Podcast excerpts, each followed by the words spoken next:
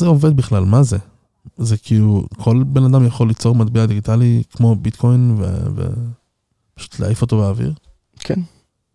אז מה מייחד את ביטקוין? למה ביטקוין הוא המטבע שעכשיו שווה יותר מכולם? כי הוא, כי הוא זה שכולם מאמינים בו. כי הוא הראשון? הוא היה הראשון? הוא הראשון. הוא הראשון ממשית. הוא לא הראשון רעיונית. אוקיי. היו כבר, היו כאלה שחשבו על זה לפני זה, אבל אז הטכנולוגיה פשוט לא אפשרה את זה. וב-אלפיים ותשע, סאטושי נקמוטו עושה את זה, הוא לוקח מספר טכנולוגיות, טכנולוגיות קיימות, ומאחד אותן בצורה, ויוצר בעצם את הבלוקצ'יין. שאם אני מבין נכון, הבלוקצ'יין זה, זה כמו משבצות כאלה שבהן מאוחסן הכסף? או עובר הכסף? בלוקצ'יין זאת טכנולוגיה לשמירה של, של אינפורמציה. Mm-hmm. ואתה יכול לשמור בהמון אינפורמציה, והיא מאוד, ואז היא תלויה בכמות המשתתפים בעצם בתוך הבלוקצ'יין מבחינת הנטוורק שלה. בוא, בוא נתחיל עם הבלוקצ'יין עצמו. תחשוב על, על בלוקים okay. של אינפורמציה, שבהם אתה יכול לשים איזה אינפורמציה שאתה רוצה. Mm-hmm.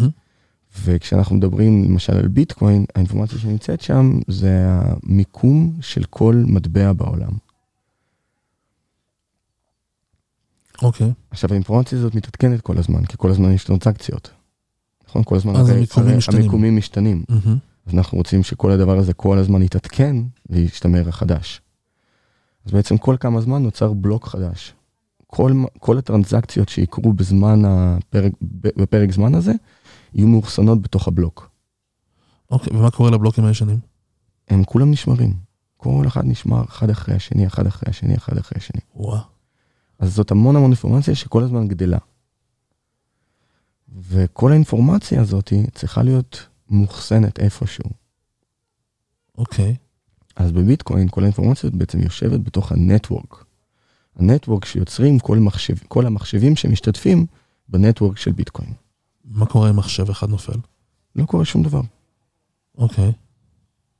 הנטוורק ימשיך להתקיים, הנטוורק מתקיים בעצם על כל המחשבים האלה. אם כל המחשבים האלה עכשיו יתנתקו, אז יש לנו בעיה. אבל כל עוד אחוז מאוד מאוד קטן גם של המחשבים האלה ממשיך לעבוד, הנטוורק נשמר. אמנם הוא יהיה מאוד מאוד איטי אולי, והוא לא יתפקד כראוי, אבל האינפורמציה נשמרת. רגע, אתה אומר, יש לנו בעיה, זה פתאום עלתה לי ישר סיטואציה, איפה יש לנו את הבעיה הזאת? אם בעצם, מה צריך כדי שכל המחשבים בעולם יפלו? שכל מערכת החשמל וכדור הארץ תיפגע, בוא נגיד, אירוע קטסטרופי. עכשיו, אם אני לפני מטבעות דיגיטליים ולפני שטרות נייר, אני מחזיק בזהב, ככה אני עושה, אני הפסקתי עם כבשים, גמלים, עכשיו אני בזהב. אני סוחר בזהב. אם יהיה אירוע קטסטרופי ושרדתי, כנראה שעדיין יש לי זהב. אם יש אירוע קטסטרופי בביטקוין, כספי נמצא בביטקוין, אז כנראה שהלכתי כפות. אני לא רוצה אירוע קטסטרופי אז. לא. ולמה, למה אין איזשהו גיבוי? זאת אומרת ש, אוקיי, נפלה, נפלה כל מערכת החשמל, הקמנו את החשמל חזרה, למה זה לא חוזר פשוט? אני חושב שזאת שאלה מעניינת ואין לי תשובה לזה. אני, זה לא משהו, אני לא יודע מה... Uh, כן, אני לא יודע מה יקרה במידה ודבר כזה יקרה. אני לא יודע אם המידע הזה יישמר, אם אין שום דבר שמשמר את המידע. ברגע שהרשת נפלה, ברגע שה... למשל, תחשוב על סרבר, ברגע שהוא התנתק, והוא נדלק מחדש. האם המידע נשמר עליו? אנחנו צריכים איש איי טי. כן. כן, מי שהייתי זה תמיד רעיון טוב, שיהיה לי אותך. האמת, האמת, שיש אפשרות לחבר שיחה במקסר הזה. אני יכול, לא יודע, זה הייתי עכשיו. תגיד, למה? האמת שזה גם, תשמע, אני חושב גם שזה, התשובות שיהיו לזה, זה יהיו תשובות תיאורטיות. כן, זה מצב תיאורטי. כן, אבל זה מצב הברבור השחור. אז אוקיי, אז בוא נמשיך ב, ב, ב, בהבנה שלנו את ביטקוין.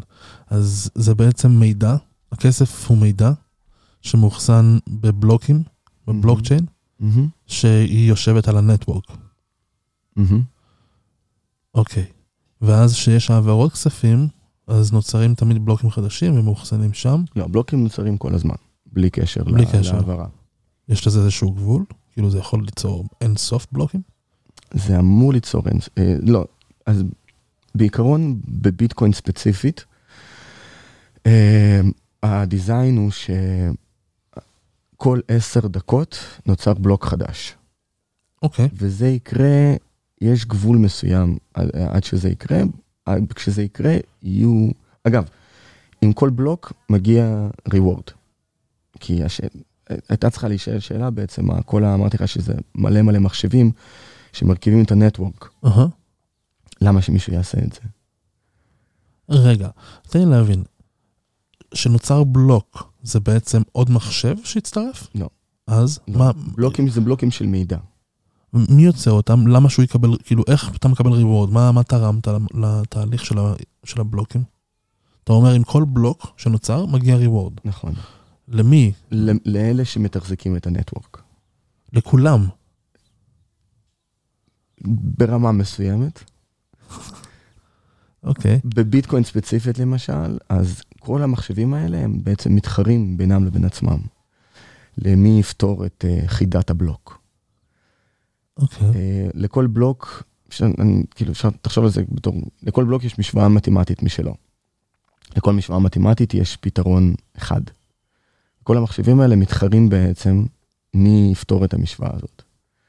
מי שמצליח לפתור את המשוואה מקבל את הריוורד. וואו. זה הרבה יותר מורכב ממה שחשבתי. עכשיו יש לי עשרים שקלים בכיס, בארנק, זה פשוט שטר. זה שטר כי אתה לא עומד להתייחס אליו ככה, אבל למה בכלל ה-עשרים שקל שווים משהו? אתה חושב אבל שבני אדם צריכים להבין את כל הדברים האלה, כש... הרי אם בעתיד כולנו נעבוד עם ביטקוינים, כן? Mm-hmm. זה יהיה המטבע, סטושים. אני לא חושב שזה יהיה המטבע. סטושים. אני לא חושב שביטקוין זה, זה מה שיחליף את, ה, את הכסף ה, היומיומי. גם בעוד מאה שנה? גם בעוד מאה שנה, גם בעוד אלף שנה, זה לא משנה. אז? זה לא... למה שמישהו יעדיף כסף אה, ישן, או מסחר בכבשים, על פני כסף דיגיטלי חדש? זה, לא, תח... מה, זה לא מה שאמרתי. אז איך זה יישאר עדיין? אני פשוט לא חושב שביטקוין זה יהיה המטבע הזה שכולם ישתמשו בו. הבנתי, לא ביטקוין ספציפי. לא ביטקוין ספציפי. יש מטבעות כבר היום שהם הרבה יותר טובים למטרה הזאת מאשר ביטקוין. שהם הרבה יותר מהירים, הרבה יותר זולים למעבר, הרבה יותר... הרבה יותר... הכל, זה לא משנה. הרבה יותר אנונימיים, אם זאת המטרה. אז מה המטרה של ביטקוין? אה... מה ש, מה ש, מה שמבינים ב, ב, בזמן האחרון שביטקוין, היו, היו שני, שני, שני ויכוחים, שני צדדים לוויכוח מה זה ביטקוין. Mm-hmm. האם זאת מערכת תשלומים, או שזו מערכת לשמירת ערך? יש גם מעברות, אז בטח מערכת לשמירה והעברת ערך. אה, כן, כן, אבל כאילו, אבל קונספטואלית זה כאילו, האם אנחנו משתמשים בזה בתור כסף, ואנחנו משתמשים בזה ביום יום, או שאנחנו משתמשים בזה בשביל לאגור ערך. אז אני חושב שהעובדה שיש העברות היא בהכרח מידע שכן, אופציה נאמבר אחת. לא? לא. למה? קודם כל הוא מאוד וולטילי, מה שמונע ממנו להיות בעצם באמת לשמש בתור ערך, בתור כסף. בניגוד לדולר, שאיכשהו, אתה יודע, לעומת ביטקוין, הוא לא נע כמוהו. נכון. אז דולר רק נע למטה, ביטקוין נע למעלה, וגם בקצב, השינוי ערך הוא מאוד מאוד גדול. קשה לבנות עסק, קשה לעשות תחזיות, כשהמטבע שאתה משתמש בו, יכול, אין לך, אין, אין לך דרך לדעת כמה הוא יהיה בעוד חודש, חודשיים, שנה, שנתיים. ופה נכנסת בעצם הרגולציה. כאילו יכול להיות שהוא לא יהיה כזה וולטילי, אם תהיה רגולציה עליו? אני לא, זה, זה, אני, אני... לרגולציה יש הרבה תפקידים שישפיעו על הביטקוין. יש הרבה דברים שישפיעו על הביטקוין. לגבי הוולטיליות שלו, אין באמת דרך לדעת. כל עוד הוא ממשיך להיסחר, אין לנו דרך לדעת. במיוחד שהשווי שלו הוא כל כך גבוה, בעצם מבחינת אחוזים, הוולטיליות יכולה להימשך להיות אותו דבר, אבל הסכום של הכסף יגדל עם הקורל שהוא יעלה בערך. מה שיהפוך אותו לעוד יותר וולטילי מבחינת המשתמש, מבחינת הסוחר. אבל אני חושב שהטיעון של, בעצם של הזהב הדיגיטלי הוא זה שמנצח בזמן האחרון עם ביטקוין. ביטקוין ככלי לשמירת ערך. אם אנחנו רואים מה קרה איתו בשנים הקודמות, מה שהיה עד עכשיו, ואם אנחנו מנסים להקרין עליו תחזיות לעתיד, אני חושב שהסיכויים שלו להצליח היום הרבה יותר גדולים מהסיכויים שלו להיחשל. לאן הוא עוד רוצה להצליח? הוא כבר כמה? חמישים? חמישים אלף היום? חמישים אלף, יכול להיות שעכשיו הוא כבר קצת יותר. היה חמישים ושמונה. אז מה זה אומר להצליח? לאן הוא רוצה להגיע? במה זה תלוי בכלל? זה תלוי בכמה ירצו אותו. זה תלוי בכוח שמציב את המחיר של כל דבר בעולם שלנו. דרישה ו-supply, supply and demand. היצע וביקוש. זה ברכה לי המילה. אבל ההיצע ייגמר מתישהו. זה בדיוק הקטע. ב-עשרים ואחד מיליון מטבעות. עשרים ואחד מיליון מטבעות, שזה לא באמת נכון. כאילו, אף פעם לא יהיו באמת עשרים ואחד מיליון מטבעות. זה משהו שפעם הסברת, וזה הרגיש לי ממש כמו התקרבות לחור שחור. כשאתה באיבנט הורייזן, אז הזמן הוא פשוט נמרח מאוד, כאילו זה כמו, אתה יודע, פשוט נמרח ממש עד שאתה מגיע לשם. אז ככה זה מרגיש שאתה מתקרב לסוף של הספליי, של ההיצע בעצם, זה הולך להיות יותר ויותר איתי. רק עכשיו הבנתי למה אתה מתכוון. כן, הביטקוין האחרון יידרשו עשרים וחמש שנה לעשות אותו. היום ביטקוין נוצר במהירות של שש נקודה עשרים וחמש ביטקוינים כל עשר דקות. וואו, יש לנו כרגע שמונה עשרה מיליון שש מאות? שמונה עשרה מיליון, לדעתי זה כבר קצת יותר. יש מצב שזה שבע מאות. וואו. אבל איך זה קורה שזה נהיה איטי יותר בהמשך בעתיד, ככל שאתה מתקרב? מה שקורה זה לביטקוין יש אה, אה, אירוע scheduled event. זה משהו שכולם יודעים שהוא הולך לקרות, הוא מתוכנן ככה בקוד של ביטקוין, וזה תוכנן ככה על ידי הממציא שלו, בעצם כל ארבע שנים, הייצור של ביטקוין נחתך בשתיים. הייצור? ייצור. ייצור של ביטקוין נחתך בשתיים? יש לביטקוין בעצם קצב ייצור, מוזר לי להגיד את זה בפריט, יש לזה קצב ייצור של ביטקוין הוא קבוע, והוא משתנה אחד לארבע שנים, שהוא נחתך בשתיים. ואז לארבע שנים הבאות, הקצב ייצור עוד הפעם יהיה קבוע, לפי הקצב החדש. נכון לעכשיו, הקצב הוא שש נקודה עשרים וחמש ביטקוינים, ובעצם כל עשר דקות, כל בלוק. אבל, אבל תסביר לי רגע איך זה עובד. עכשיו אני, יש לי את הסופר מחשב הזה, כן? אני מחובר לנטוורק, אז איך, איך זה עובד בעצם? אתה עכשיו, אתה עכשיו הקמת את המחשב שלך. אוקיי. עכשיו התקמת את מחשב מטורף. אז הצלחת כאילו להגיע לפתרון נכון די מהיר. כמה אגב דבר כזה יעלה, נגיד? מחשב שיכול לעשות דבר כזה? זה, זה טווח מחירים בין, לא יודע, בין חמשת אלפים ל-מאה אלף דולר. אוקיי. ככל שתקנה בעצם ריג יותר טוב, יותר חזק, הסיכויים שלך לפתור את המשוואה המתמטית. את המשוואה המתמטית הזאת, הם יותר גבוהים.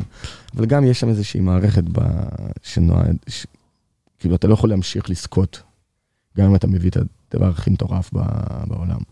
יש איזה משהו, כאילו, עם תור, ישימו אותך בסוף של התור, כדי שלכולם תהיה אפשרות לזכות מתישהו. אבל עם מחשב חלש, פשוט תיקח לך המון המון המון זמן, עד שתהיה.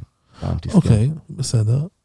אז יש לנו מחשב חזק, בוא נגיד, ומה קורה ב...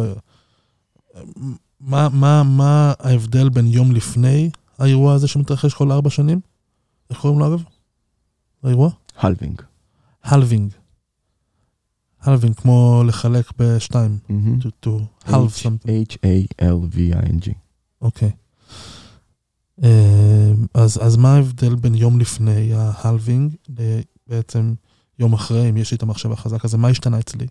נגיד ויש לך הרבה הרבה מחשבים כאלה, ואז אתה מצליח ליצור לעצמך איזושהי קביעות של שכיות. אוקיי.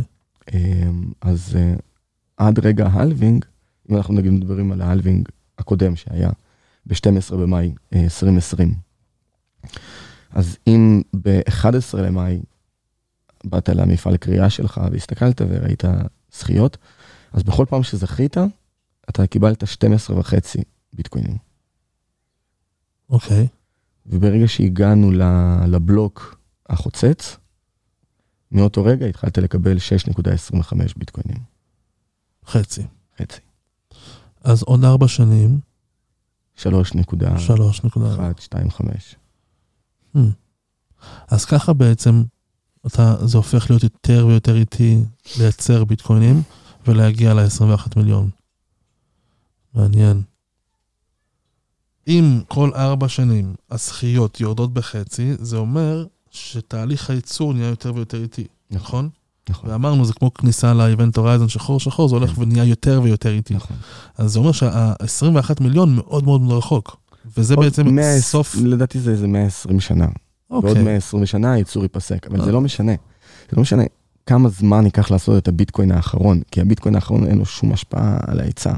הוא יהיה האחרון. בסדר, יופי. אז הוא יהיה שווה פי שתיים. I got the last one. אבל uh, הקטע הוא שההיצע, אפילו ההיצע כבר שיהיו היום, הוא כבר כאילו זה מה שיש. עכשיו, כך בחשבון שאנחנו מדברים על עשרים ואחד מיליון, זה לא נכון. אנחנו יודעים שלפחות שלושים אחוז מביטקוינים הלכו לאיבוד. אה, וואו, כל כך הרבה? הם אף פעם לא יהיו יותר זמינים לשימוש. למה? זה לא מפחיד שזה קורה? זה מפחיד להיות, זה מפחיד, הרבה דברים מפחידים בעולם. למשל, מטומטם זה מאוד מפחיד. ו... זה לא, זה לא, זה לא בסדר להגיד את זה. כי אתה, אתה לא יכול להתייחס לביטקוין כמו שאתה מתייחס אליו עכשיו, לחשוב שתמיד יתייחסו אליו ככה. אתה לא יכול להסתכל על ביטקוין ב-חמישים אלף דולר, ולחשוב שכמו שאתה מתייחס אליו עכשיו, אנשים יתייחסו אליו שהם קנו חמישים אלף ביטקוינים בדול, ב... אולי לא בדולר, אבל ב... ב-עשרה דולר. יש אנשים כאלה? כן. יש אנשים פרטיים כאלה שמחזיקים ב-חמישים אלף ביטקוינים? יש, לדעתי, יש גם יותר. יש לך, קודם כל יש את הארנק של סטושי נקמוטו. מעל מיליון ביטקוינים. ואין שום תנועה בארנק הזה. אין שום תנועה בארנק הזה, לדעתי, מאז אלפיים ותשע. אף ביטקוין לא יצא מהארנק ההוא, מאז אלפיים ותשע. אנחנו מדברים על חמישים וארבעה מיליארד? חמישים? איזשהו סכום מגוחך עכשיו, כאילו, של כסף. והוא לא זז, ואף אחד לא יודע מי הוא ומה הוא, סטושי נקמוטו. אם הוא בחיים בכלל. מה? היא, אולי זאת היא בכלל. יש, אולי זה הם. אולי זה הם. אולי זו קבוצה שאנשים... אני, אני מאוד רוצה להאמין שזה הם. אבל זה סוג של, זה סוג של הלמה, לא? זה משהו שאתה צריך לחיות איתו, שאתה כנראה לעולם לא תדע. אלא אם כן... אני חושב שמתישהו זה יתגלה... רגע, איך אתה יכול לגלות? אלא אם כן הוא ממש השתמש בכסף מהארנק שלו, כי רק לא תהיה את הגישה לזה, לא? או מישהו שהוא העביר לו את הסיסמה. אז אם הוא העביר לו את הסיסמה, הוא אמור לדעת מי הוא? כן. רק ככה זה יתגלה. אלא אם כן מישהו יחשוף. אולי יש איזושהי ידיעה, שהיא תלויה בזמן, וכשיעבור מספיק זמן, אף על פי שהוא, גם אם הוא מת, זה, זה יכול להשתחרר פתאום ל, ל, לרשת, ופתאום לגלות את, ה, את הזהות האמיתית של סטושי נקמוטו. קצת מוזר, אבל כאילו, כאילו יכול להיות שהוא היה, די, אין, אין שום דרך לדעת, יכול להיות שהוא היה איזה מישהו בודד כזה, שלא, שלא, לא היה לאף אחד והוא לא הביא. זה די, מאוד רומנטי והוליוודי. זה מתכנת כזה רחוק מכל אחד שמת לבד. יושב על ארנק של טריליונים בעתיד. אולי, אולי תלך בצורה אפילו קונספירטיבית, אולי זה מישהו מהעתיד שהגיע ואמר בוא נכניס להם את המטבע הזה? יש, יש, יש בהחלט uh, תיאוריה כזאת, שסטושי נקמוטו הוא, הוא מישהו מהעתיד. או חוצן, חוצן יכול להיות חוצן? זה יכול להיות כל דבר באמת. לחלוטין כל דבר. אז הוא בא, שתל פה את המטבע הזה והלך. חזר לעתיד שלו. כן. עכשיו מחזיק עכשיו בעתיד. מחזיק חמישים ומשהו מיליארד, טריליארד. גזיליאן. גזיליאן, גזיליאן, כן. מה זה די חכם? זה ממש חכם.